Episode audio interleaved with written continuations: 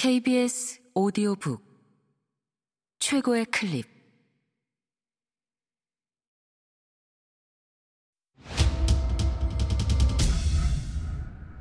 케이비에스 오디오북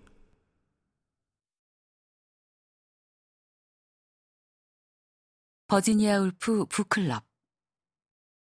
이택광 지음, 성우 은정 읽음. 등대로 글쓰기를 위한 일기쓰기.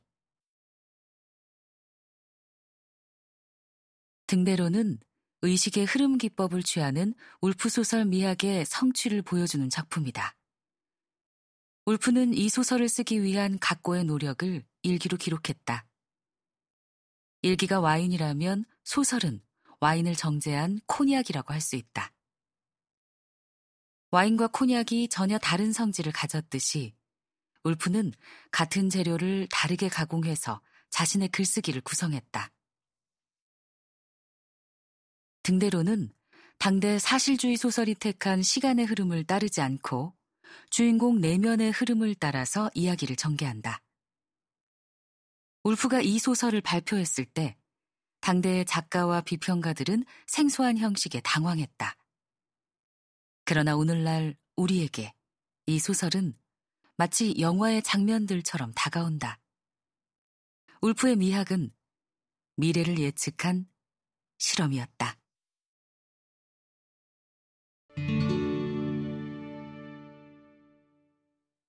일기에 존재의 문제를 담다. 우리가 초등학교에 들어가면 맨 처음 부여받는 과제 중 하나가 일기쓰기다. 왜 그럴까? 그림으로 채워진 일기든 자유롭게 쓰는 일기든 일기는 기억을 재구성하는 중요한 수단이기 때문이다. 그런데 울프는 매일 일기를 썼다. 울프에게 일기는 무엇이었을까? 인간만이 기억을 저장할 수 있고 다른 사람에게 그 기억을 전달할 수 있다. 여기에 재구성은 필수적 과정이다. 재구성할 수 없는 기억은 저장할 수 없다. 인간을 다른 동물과 구별되는 존재로 만들어준 것은 상징적 이야기를 만들어내는 능력이었다. 일기를 쓰게 하는 것은 이런 인간의 능력을 증진하기 위한 교육인 셈이다. 그러나 울프는 단지 여성으로 태어났다는 이유로 학교 문턱에는 갈 수도 없었다. 이런 울프에게 일기는 단순하게 자신의 기억을 재구성해서 남기는 것 이상의 의미를 지녔을 것이다. 여성이라는 태생적 존재 조건은 울프에게 세계의 문제를 다른 시선에서 관찰하도록 했다. 그에게 일기는 바로 이런 존재의 문제를 실시간으로 드러내는 극장이었다. 어쩌면 세상에 영영 나올 수 없었을 내밀한 작가의 상상은 남편 레너드의 노력 덕분에 독자를 만날 수 있었다.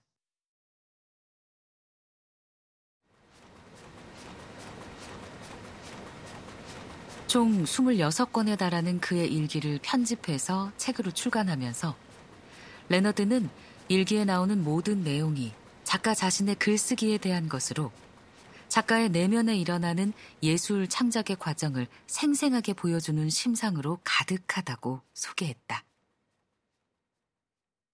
레너드가 밝히고 있듯이 울프의 일기는 마치 렘브란트의 자화상처럼 글쓰기에 대한 작가의 태도 변화를 잘 보여준다.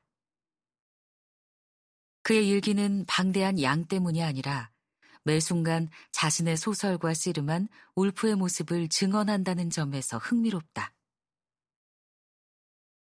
앞서 이야기한 것처럼 일기는 그의 글쓰기에서 부가적이거나 주변적인 것이 아니라 다른 글쓰기를 위한 인큐베이터 역할을 했다. 이런 의미에서 일기는 울프의 글쓰기에서 대체 보충이지 않았을까? 프랑스 철학자 자크 데리다는 철학적 사유와 글쓰기의 문제를 연결해서 대체 보충 개념을 정교하게 다듬었다.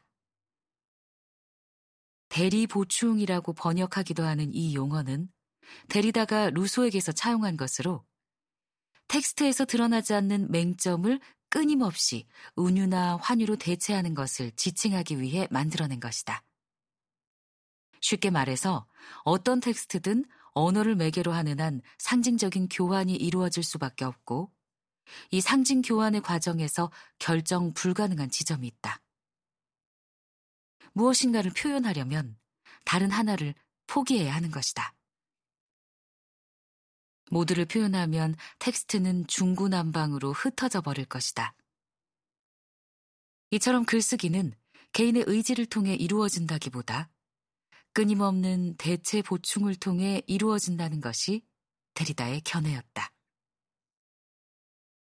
이 말이 의미의 미끄러짐이라는 다소 현란한 표현으로 통용되기도 했지만 데리다가 개념으로 만들어낸 이 글쓰기의 법칙은 기억을 전달하고 정보를 교환한다고 여겨지던 글의 기능을 근본적으로 해체하도록 만드는 결정적 계기를 제공하기도 했다.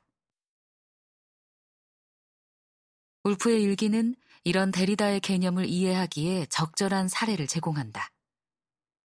완벽해 보이는 울프의 소설은 일기를 통해 끊임없이 보충되어 읽혀야 한다. 여기에서 보충이라는 개념은 단순한 여분이나 첨가를 의미하지 않는다. 텍스트를 만들어내기 위해 필수적인 것이다. 역설적으로 텍스트는 이 보충을 통해 만들어지는 것이라고 할 수 있다. 울프는 일기에 어떻게 등대로나 올랜도 같은 작품을 구상하고 수정했는지 명쾌하게 적어놓았다. 이런 진술을 가만히 뜯어보면 단순하게 작가의 창작 과정을 이해한다는 차원을 넘어서 일기가 울프의 정신세계를 구성하는 결정적 매개였다는 사실을 알 수 있다. 이 관점에서 보면 그의 소설이 오히려 지엽적이고 단편적이라는 생각을 하지 않을 수 없다.